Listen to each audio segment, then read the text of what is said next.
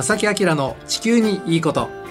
皆さんこんにちは正木明です。荻野恵美子です。1月22日になりました。午後1時を回りました、えー、1月の下旬というのは実はですね気象的には結構意味のある期間なんです。えー、さあ何でしょうか？そんな可愛らしい目で僕を見つめられていやいやいやもうあの見当がつかずに教えての目です。えーっと寒さです平年ですと、はい。この1月の下旬が一番気温が下がる時期です。そうなん2月じゃないんですね。1月の下旬から2月のまあ最初の日2日目ぐらいまで。平年ですとね、ええうん、毎年ね気温変化はありますけれども、うん。平年ですと今の時期が一番1年で気温が低い時期に入り始めてるといったことなんですね。なるほど。はい。神戸の最低気温の平年値が今の時期がだいたいね2.8度ぐらい2月の1日が2.6度。ああちょっと下がるんですね。そうそう。だから今がえー平年だと2.8度でその後徐々に下がって2月の1日が2.6度で2日以降は上がっていくなるほど。という時期に入っております。そうなんですね。そうさあなんとか乗り切りましょうこの寒さ。いや本当ね頑張りましょう、まあこの辺りは私たちはまだまだマシな方だと思います、もちろんそうですよね。ねちょっとあの寒い地域の方とかはちょっとねお気の毒なぐらい本当頑張ってくださいって言ってね、うん。エールを送りたいぐらいですけれども、北海道はマイナス27度とか8度とか確かあったな、うん。もっと記録更新されてるかもしれないですあけどね。そうですか、ねはい。まあいずれにしてもね、えーもうちょっとで寒さ、トンネルから抜けますのではい。何とか乗り切りましょう、ね、乗り切ってください、はい。今日はですね、うん。この番組に評価が下る日でございます。評価が下る どんな内容なのか、うん。皆さんちょっとおお楽しみに。お楽しみにお聞き逃しなく。はいお願いします、はい。この番組は公益財団法人兵庫環境創造協会の提供と浜田科学株式会社の協力でお送りします。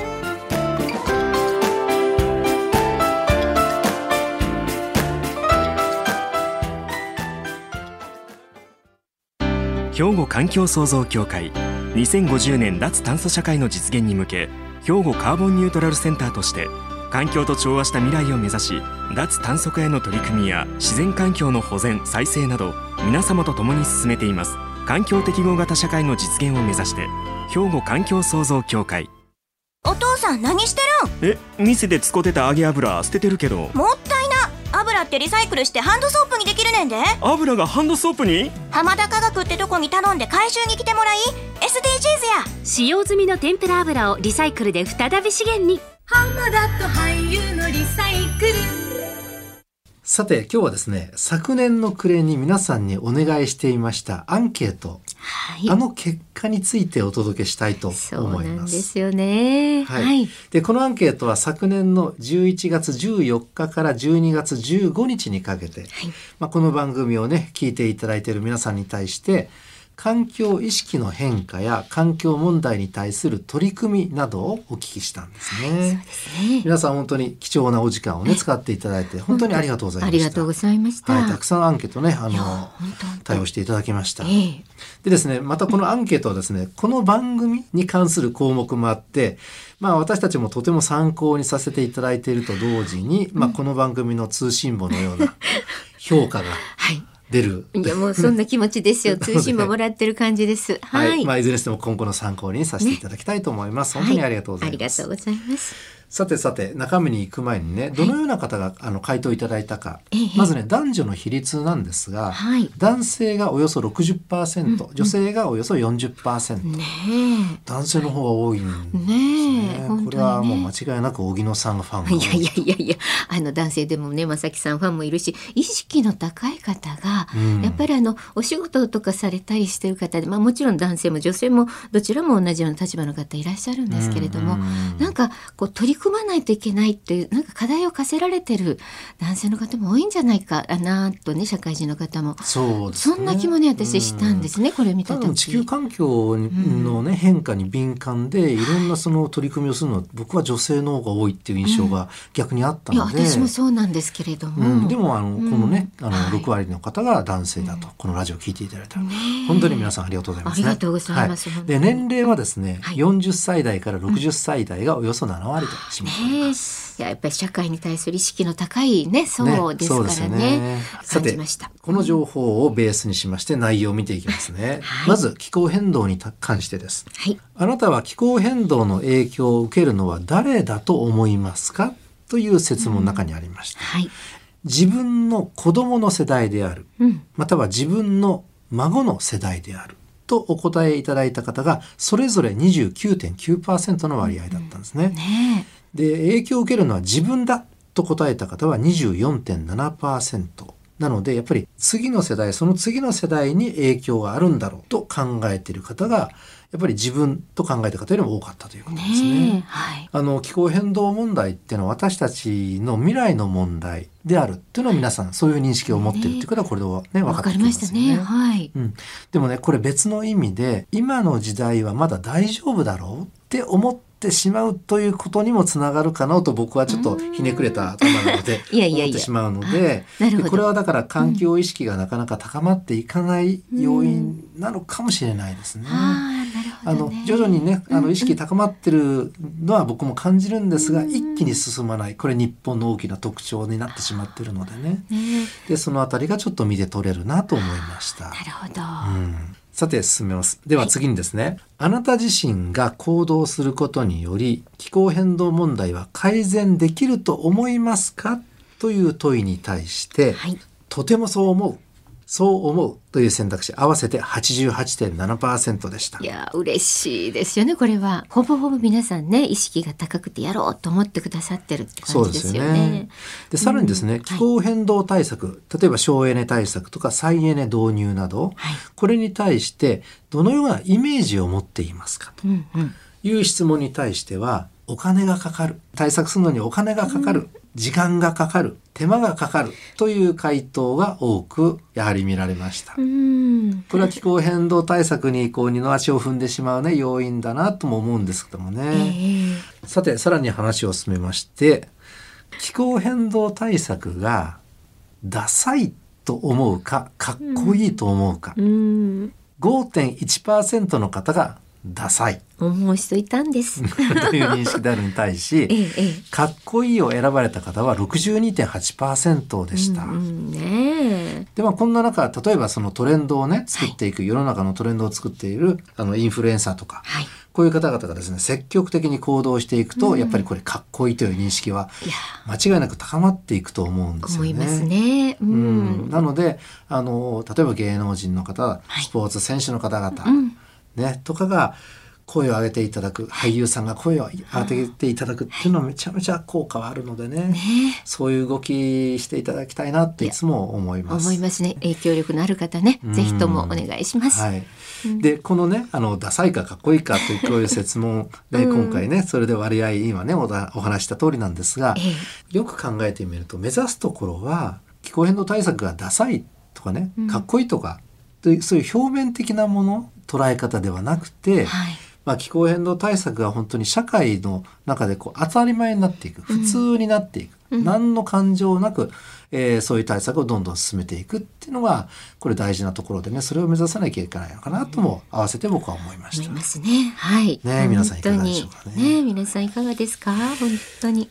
まさきあきらの地球にいいこと昨年の暮れに皆さんにお願いしていました気候変動やこの番組に対するアンケートの結果について引き続きお届けしたいと思います。はい。ね、皆さん意識がだいぶ高まっています。いや本当ねありがとうというのはこございます。のアンケート結果からもね、前半で分かったと思いますが、はいで進めていきますまだまだ説問たくさんありまして、本当にねこれお答えいただくのお時間がかかったと思います 本当にありがとうございます,、ね感謝いたざいますします、うんさていきますねあなたはこの番組をお聞きいただいて気候変動の影響をどれくらい心配だと感じていますか？うん。という質問に対してはい。とても心配だという方が63.9%という結果でした、うんある程度心配が34%、まあ、合わせて9割を超えると。うんいうことですね。ね皆さんが心配してくださってる心配ですと。こと気候変動への影響はやっぱり心配であると、で多分ですねあの今のその地球の気候の流れからすると残念ながらあ地球温暖化、えー気候変動のね原因となる地球温暖化が進むと思うんですね。うん。ということはそのとても心配という選択肢をね例えば来年の同じアンケートを取ったらら、これ増えちゃいしまうんじゃないかなっていう懸念をねちょっとこう見て取れますけどもね。でも本当に一般的にねさっきの話じゃないですけどまだまだうん。今は大丈夫みたいに思ってる方もいる中でラジオ聞いていただいてあのこの意識を高めていただけたというのは正木さん番組のやりがいがあったなっていうねそうね。ええ思います。うん。はい。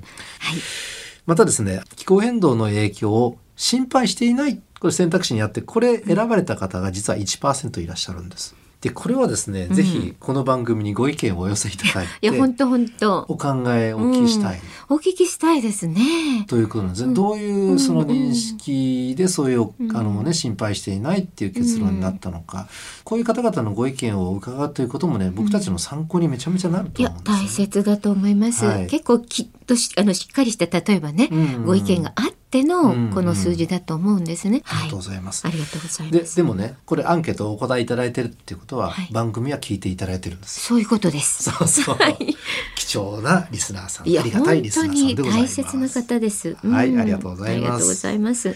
さて、えー次の設問です。あなたにとって気候変動対策はどのようなものと考えますか、うんうん。これに関して多くの場合は生活の質を脅かすものである。これが42.3%であるのに対して、はい。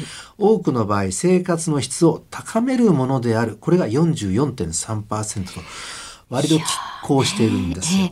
多分その生活の質を脅かしてしまうものだというふうに認識持っていらっしゃる方は例えばあのちょっと我慢しなければいけないとかね、うんえー楽しいことを引かなきゃいけないんじゃないかと、うん。浪費したいんだけどちょっとあ我慢しようとかね。そうそうそれ我慢ね、うん。無理をすると多分いうとこね。そういうあの、意識をお持ちの,、の方が多いのかなと思いますけども、でもそれはねしなくていいんですよ。でしなくてよくてだけども気候変動対策がどんどんどんどん進んでいくえ社会づくりをしていきましょうと。あまあ、例えば具体的に言うとあのガソリン車から EV 車に乗り換えるとかね、まあ、これちょっとお金かかっちゃいますけどね、新たに新車買わなきゃいけないから。そうそれ聞くととか。うーんって思ったりね。例えばその、うん。エコ家電、はい。うん、あの効率のいい電化製品ってたくさんあるので、ねそういうのをね使うとか、ええはいしていくと割と質をね高める方向に行くんじゃないかなと思いますけそう。思います。もうなんか私なんかはねよくわからないけどとりあえず変えて新しいものにもうすでに取り組んでらっしゃる企業さんいっぱいいらっしゃるので、うん。変えるだけで同じもの必要な冷蔵庫であったりとか、はい。い絶対使うものですよね。それ電化製品変えるだけでも随分変わりましたから。あとその例えば地球環境をね、あのいい方向にしよう。気候変動対策もそうなんですけども、はい。例えばちょっとお部屋にグリーンをちょっとえー置きましょうとかね、うんうん。観葉植物を置きましょうとか、はいでそういうのっていうのはこれ当然地球にはいいことなのでね、はいこれって当然生活の質を高める、決して生活の質を脅かすものではないんですよじゃないでしょうね。か。おしゃれですよ。と思いますもうよかったらうけちの、あの家来てください。緑だらけ。みんなに言われます。さてさて、はいこのアンケートの結果の中でですね、この番組をお聞きいただいて地球温暖化問題、気候変動問題をなぜ心配するようになったんですか？または関心を持つようになったんですか？とお聞きしたところこれは人事ではないと思ったから自分自身が行動することにより改善できる問題だと思ったからという項目を選ばれた方が割と多く見受けられました。はい。でまたですね同じ質問で気候変動対策は自分にもメリットがあると思ったから35.4%いらっしゃいました。ねでこの数字はね、本当に伸ばしていくことっていうのはめちゃめちゃ大事ですよえ、ね。大事ですよね気。候変動対策が自分にメリットがあるって分かったら、これはどんどん率先して皆さん取り組んでいくものですもんね。そうですよね。本当に。でですね、あのーこの番組に対してはもうちょっと細かくね、はいこの番組がどのように皆さんに影響を与えたかということになるのかな、与えてなかったかと、えーいやそのあたりもありましてね、はいあのー見ていきましょうか。一番最後です、これね。はいで、このアンケートをね、実際に実施してくださった方は、公益財団法人兵庫環境創造協会さん。はい、そうです。で、その協会さんの分析結果をご紹介します。はい。これ私たちの通信簿でもあります。通信簿ですねはい。はい気候変動の影響について、危機意識をすでにお持ちの方は全体の93.8%だろうというふうに分析されています。ねまあかなり多いと。ねうん多いっていうことですね。はい。で、番組を聞いていただいて、環境への意識が高まった方が4.1%というふうに分析できると。ああよかったと、少しは貢献できてるのかなということですかね。ますます頑張りたいと思います。うん、さらに気候変動の原因となる地球温暖化に対しては6.2%の方がこの番組をお聞きいただいて危機意識が高まったという分析していただきました。やっぱりあの情報をね知ることと情報全然ないことっていうのは大きな違いなんです。いや本当に知らなかったでねなんかうん終わってしまうことって多いじゃないですか。そうあの、ね一番悪いことはやっぱり知らないことだっても言われます。ます。はい。うん、だからあの勉強することも大事だしいろんな情報をね正しい情報を得ることっていうのはめちゃめちゃ大事。で、それをやっていくとどんどんどんどんあのいい社会になっていくし、まあ、地球環境いい環境にも、えーなっていくんじゃないかというのは僕はねそう思いますけどね。うん。でさらに気候変動の対策をすることについて26.8%の方が生活の質を高めるものであるという認識をお持ちであると。で番組をお聞きいただいて気候変動対策は生活の質を高めるものだという認識を新たにされた方、はい。この番組を聞いていただいてね、その方が20.6%というふうに分析していただきました。嬉しいです。そう。私たちもそれをほぼ目的にこの番組をお届けしてますのでね、決して気候変動対策っていうのは、えー我慢しなきゃいけないとかそういうことではなくてね、あの質を高めるものなんななんですよと、でその技術はこんなものがありますよである企業さんはこんな取り組みをしていてね、こんな素晴らしい商品があるんですよっていうのをねお届けしてますよね、はい。結構満開のようにね。ねえ。なのでこの番組としてはあの良かったかなと。評価としてはありがたい評価得られたかなというふうに。思います。はい、もうこの通信簿を見てまたね成績上げられるように頑張っていきたいですね。そうあの新し新しい年が始まったばかりですので2024年もね、この方向でどんどん進めていきたいと思いますので、えーたくさんの情報をお届けしますのでね、それをうまく使ってね豊かな生活それからいい地球環境をね、目指していきたいと思います。まあでもねちょっとあの嬉しくって思わずあのお伝えしたいんですけどあのね私たちのことですけども本当にこの番組を聞いたきっかけを教えてくださいっていうのもあるんですよね。はい。でそれでまあもちろんこの放送局ラジオ関西の番組だからっていうのとかね環境についての番組だからっていう意識もすごく高いんです。26.8%あるんですが、はい。なんといってもですね、うん正木さんの番組だからっていうのが35.1%とそれを上回るというのがなんとなくこの番組をしっかりね、あの聞いていただくのに正木さんの存在もね嬉しいなって思いました。素直にありがとうございます。本当。本私当にありがとうも嬉しくて、ございます。うん、ぜひ皆さん応援してください、こそれからも。れとちょっと思うのはその気象予報士である私がこういうね環境の話をするっていうのもすごく意義があるのかなともちょっとね思いましたうんやっねぱ。りそのね専門家というか、うんいろ日頃ねやっぱりそういう取り組みをされてる方が物申すっていうのは私は必要なことさっきのね有名人の方にお願いするようにですね、やっぱりしかるべき立場の方が伝えてくださるっていうのも本当学びになりますからこれからも正木さんよろしくお願いします。こちらこそ皆さんもねどうぞよろしくお願いいたし よろしくお願います。します。はい、えー今日はアンケート結果ね去年の暮れにお伝えした、えーそのまとめということでねねえーお届けしましたけども、本当にあの改めまして皆さん本当に、えーねしっかりとアンケートはい。回答いただいて、あご協力いただいて本当にありがとうございました。もうたくさんの方がねそれで、もう本当にこのアンケートにことお答えいただいた方の中から抽選になりましたが、もうすでにね送らせていただいてるんですけれども、兵庫環境創造協会からのプレゼント何色になったかなボトルをねあの届いた方いらっしゃると思いますけれども。はい、はい、改めましてありがとうございました。ありがとう。ございました。兵庫環境創造協会2050年脱炭素社会の実現に向け兵庫カーボンニュートラルセンターとして環境と調和した未来を目指し脱炭素化への取り組みや自然環境の保全再生など皆様と共に進めています。環境適合型社会の実現を目指して兵庫環境創造協会。お父さん何してるん？え店で使ってた揚げ油捨ててるけど。もったいな油ってリサイクルしてハンドソープにできるねんで。油がハンドソープに？浜田科学ってとこに頼んで回収に来てもらい SDGs や。使用済みの天ぷら油をリサイクルで再び資源に。えさて少し時間がありますのでね皆さんからいただいたねお便りご紹介させていただきます。あのラジオネーム長官太郎さん。長官太郎さんありがとうございます。長官太郎さん素敵な正木さんのイラスト好きなんですよ。これイラスト、鉛筆かな。なかなかクオリティの高いそっくりもう素敵な本当にええ自分も似てると思います。もう大事に持って帰ろうと思います。めちゃめちゃありがとう いや、本当にね、素敵なものをいただきました。ありがとうございます。はいます朝夕のあの新聞配達をなさってる方なんです。えなんと、えー、配達30年の私にとって気象予報は絶対なくてはならないのです。そうでしょうね。えもう元旦の雪や台風での地獄の配達安全運転で頑張りますね。30年も新聞の、ね、配達を朝うん夕とされてるってね、あの神戸市垂水区からいただいたんですが、なるほど。ねえ私と同じ早起きだ。でだから多分毎朝正木さんのねちょっと情報もお聞きになってるのかなと思いますけれども、いやー素敵なイラストとともにメッセージ、ねありがとうございます。本当にありがとうございます。まあ、あの今年はちょっとね年始からちょっといろいろあったのでね、うん。あのどうだったかな？もうそれも結構不安なね。またよかったら長官太郎さんあのその後のメッセージもお待ちしていますので、はい。よろしくお願いいたします。はい。お願いいたします。ね。こんな風に皆さん日頃の皆さんがされてること思いあのいろんなものをお届けいただけたらと思います。おはがきお便りの場合は郵便番号六五零の八五八零。ラジオ関西正木明の地球にいいこと。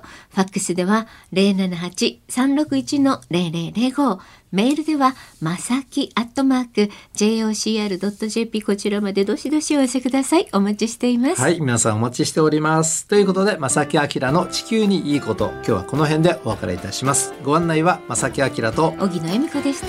それではまた来週、さようなら。この番組は公益財団法人兵庫環境創造協会の提供と浜田科学株式会社の協力でお送りしました。